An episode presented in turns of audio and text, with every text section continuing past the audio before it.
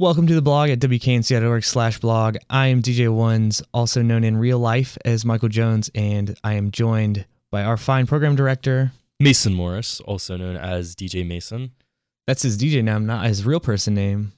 No, my real person name. I'm just Mason. But um, I, I used to be Mr. Memes. Mr. Mean. All right, well, we're here to talk about something that's new and interesting, and we're, we're going to see how it pans out because it's still in its really early stages. And we are, of course, talking about Google Music, as you can tell by the name of this article that we're putting this in. Google Music, and we will come up with an interesting name, I'm sure. But of course, Google Music is kind of the opponent to um, Amazon's cloud. What what is it? It's their cloud. The It's Amazon pretty much a cloud. cloud. and also um, Apple has just announced news of their iCloud. So lots of cloudy things going on. This is definitely Google's response. it's kind of a cloudy area. Ah, ha, ha, Pretty cloudy, pun. yes. But um, so it's it's kind of interesting what they're doing now. The concept itself, of course, is you take your entire music library and you store it in, on their hard drives, basically. So it's off-site storage, and you can access this from a mobile device or from any computer uh, that has an internet connection. And uh, we're going to talk a little bit about our experiences with that today and just kind of give a rundown for those that are maybe still awaiting their beta invite. Of course, it is in beta and it is invite only, but you can sign up if you have a Google account uh, and are interested in, in figuring out what it's all about.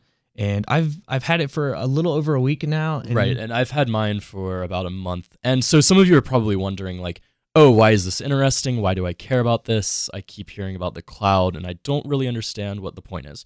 So, I think that the best way to summarize what is so interesting about this is that back when I was in middle school looking for an iPod, um, an iPod, I guess it was like an iPod mini. Um, of course, my question was, oh my God, how, what am I going to get that will store all of my music? And so, what the cloud services are doing is it's basically taking away that problem because you don't have to have um, so much storage anymore.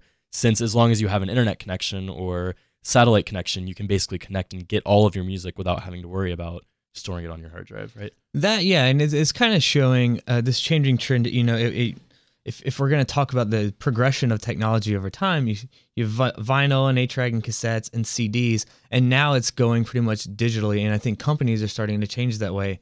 So to have some big companies come out like Amazon and Apple and Google, some of the major forces in the tech industry, and showing how they are quintessentially changing how people access their music is kind of an interesting thing to kind of step back and look at for a second and look at it during its early stages to see where exactly they're going and if the service is worthwhile for that matter. So, what was your experience with uploading your music? Well, and I guess we should also mention. So, basically, whenever you get your beta invite, they tell you, okay, go ahead and download this piece of software. And so, once you download the software on your computer, which works on Windows and Mac, um, it sits there and starts to upload all of your music.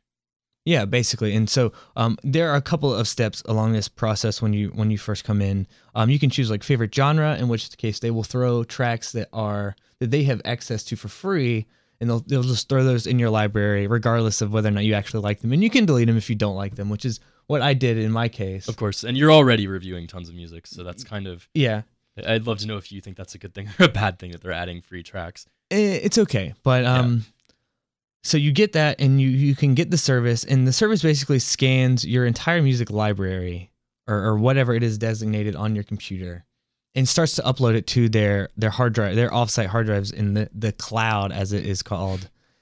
And it it, ta- it took me and i can't remember the exact about 4000 tracks took about 13 hours but that's well i'm also on an incredibly fast nc state quality um, broadband connection. Of course. so of course it is going to take that it's, that's going to be a, a quick time. I expect people who have larger libraries and slower internet connections for it to take more. Um, if you have a faster internet connection that's pretty awesome. If you're on that fios that fiber optic Fiber optics, yes. Maybe Um, you're like in Google's um what's the neighborhood that they built where they actually provided yeah Wi-Fi.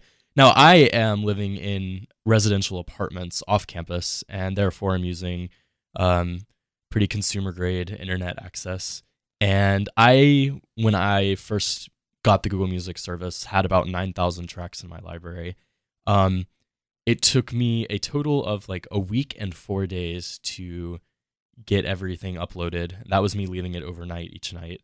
Um, and finally, like somewhere after the first week, I was like, I am sick of this. It is on 5,000 songs. And I, I actually came in for the day to the studio and just left my computer here um, to finish uploading. And so that went definitely quicker, but it's not an option for most people.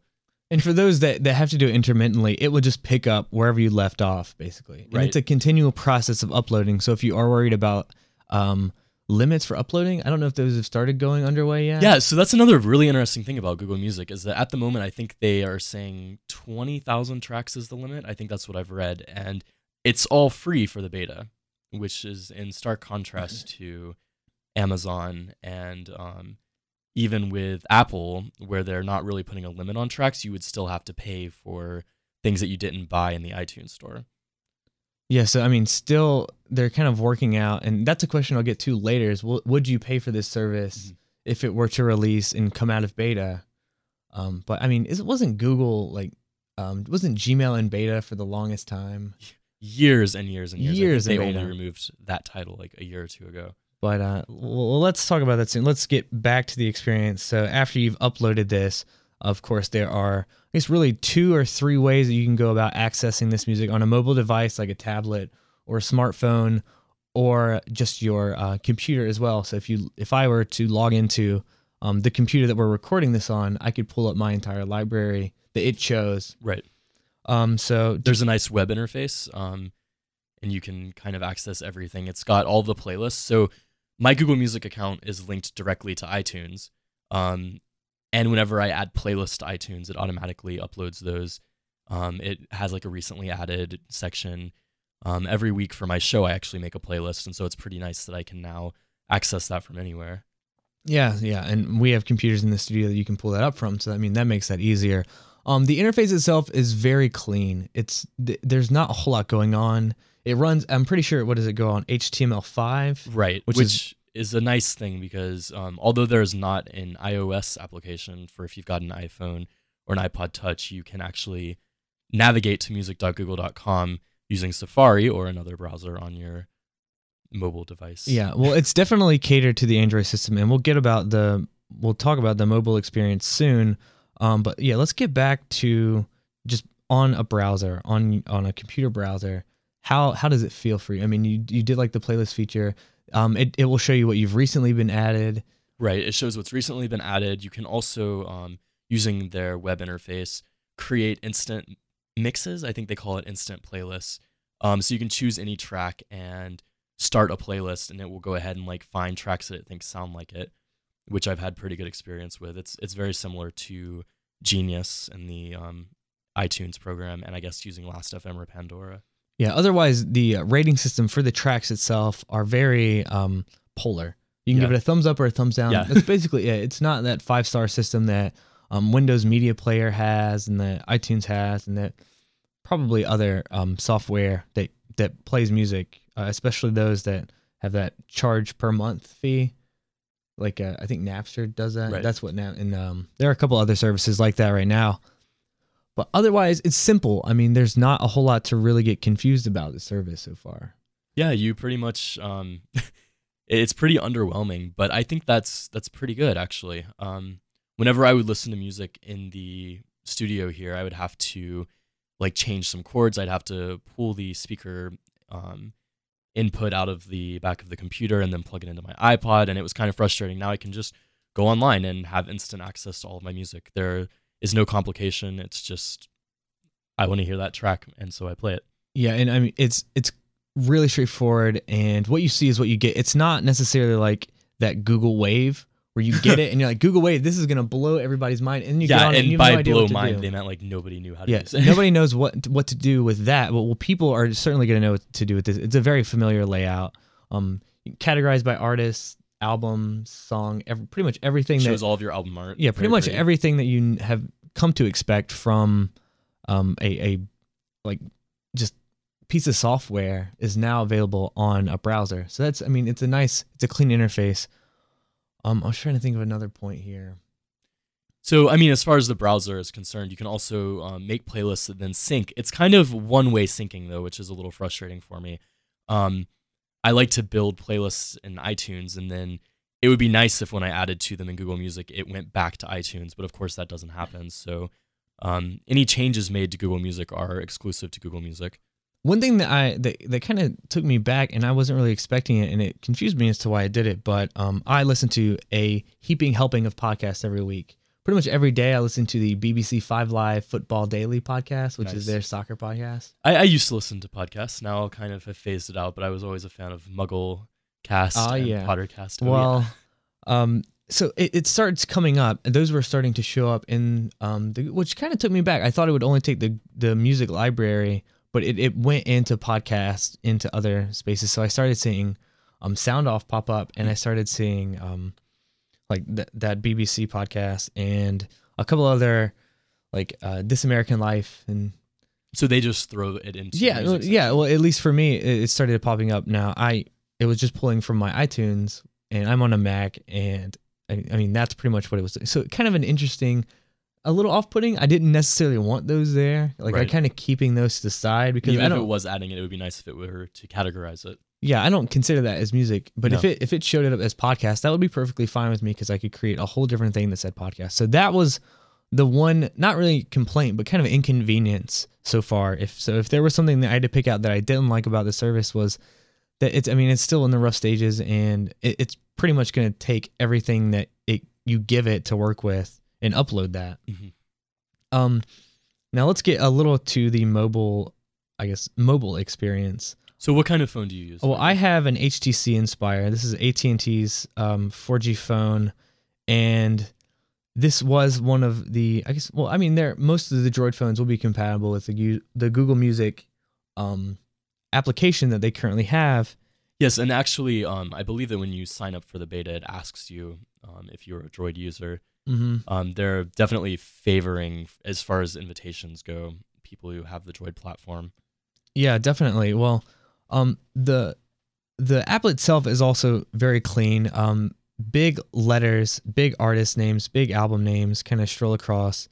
One thing that is really nice about this is that if you do not have a song stored on the the phone itself, you can store it on that phone. Yeah, so this is pretty much um, going back to this the uh, storage space dilemma, where you used to have to really think about how much space you had on your iPod, and then like really paying attention to what you were putting on it.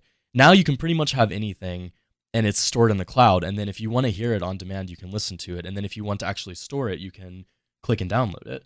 Yeah, yeah, you can basically download it and make it available offline is what they call it, available offline. Um, but one thing that I it's kind of precautionary and I'm they know that this is a concern for many users is how much of a hog this is going to be not only on your battery but of your data plan. Right. Um, and so a lot of the, I guess, early worries are about um, whether or not using this so heavily will extend over your cap if you don't have an unlimited plan. And that could certainly be the case. So right now, when it comes to listening to music, um, I'm pretty much exclusively doing it via Wi-Fi. Occasionally, I'll go through the um, the mobile internet, but that's in rare instances. And as an unlimited data user myself, I don't have those concerns unless Verizon decides that Google Music is using too much and then they're like, "Oh, we're going to put a cap on it." And that would be pretty unfortunate. You just So wait. You just I am waiting. But um, yeah, and I think there was a couple of hiccups in the process for getting this application on your phone, um, and that is the biggest problem that one is going to inter- encounter, um, with this device or with listening to this on the phone, or one of a couple of problems. So I downloaded the application and installed it on my phone before I had my entire library uploaded to the Google Music Cloud. And the initial problem was after I had all of that music uploaded, um, the device it's or not the device, but the application itself wasn't finding all of those tracks. right, and I actually had the same problem. Um, I, I think I recommended a fix to you, and it didn't actually work. I yeah, it did work. Okay, Uh, so s- when th- with the syncing, no, I tried syncing and that didn't work. Um, yeah. So the I mean, this program is definitely in beta, so it's it's got a lot of hiccups. I did the same thing. I downloaded the program before I actually had the beta um, invite because I'm just greedy and wanted to see if I could somehow get it to work. Unfortunately, that's not the case. Um, so yeah, it, it showed my songs that were actually stored on the phone, but as far as showing songs that I had uploaded to the cloud, that was not the case. And so regardless, I uninstalled the program and after installing it again, it started to show them again. Yeah, and I mean that that seems to be the quick fix. No, it's kind of a bit of an inconvenience. Um, the device itself, when it comes to talking, when when it comes to like working and playing songs, is a little clunky at times. It's kind of hard to scroll through the songs itself. At least Yeah. that was my experience. It's also laggy on my It's Droid. yeah, it's also a bit laggy, and I, I think there need to be other reiterations of this. But it looks nice. It feels nice. It scrolls very similar to that of an iPod, Right. um, although it has more of that Google flavor to it. Now, one last note on the mobile interface that I really enjoy. Um, it actually scales your music bitrate based on um, how much of a signal you have, which is really nice. It means that if you upload things at 320 kilobits per second, it's actually going to be streaming at 320 kilobits per second if you're on Wi-Fi, and likewise if you are on a really strong signal. But say that you're driving in your car streaming music on your phone, which I've actually tried on a few occasions and it's worked pretty well. If you hit a Apache, uh, if you hit a patchy area, it's going to suddenly um, downrate your song, which is pretty nice, and it's it's seamlessly done. So Yeah, well, let's get to the one big question that I had at the very start of this. And if this became a paid service, could you see yourself using this? Um, yeah, definitely. It's been it's been really surprisingly convenient. Um, I like not having to worry about syncing my iPod. In some ways, my Droid has actually replaced my iPod, which I never expected it to do.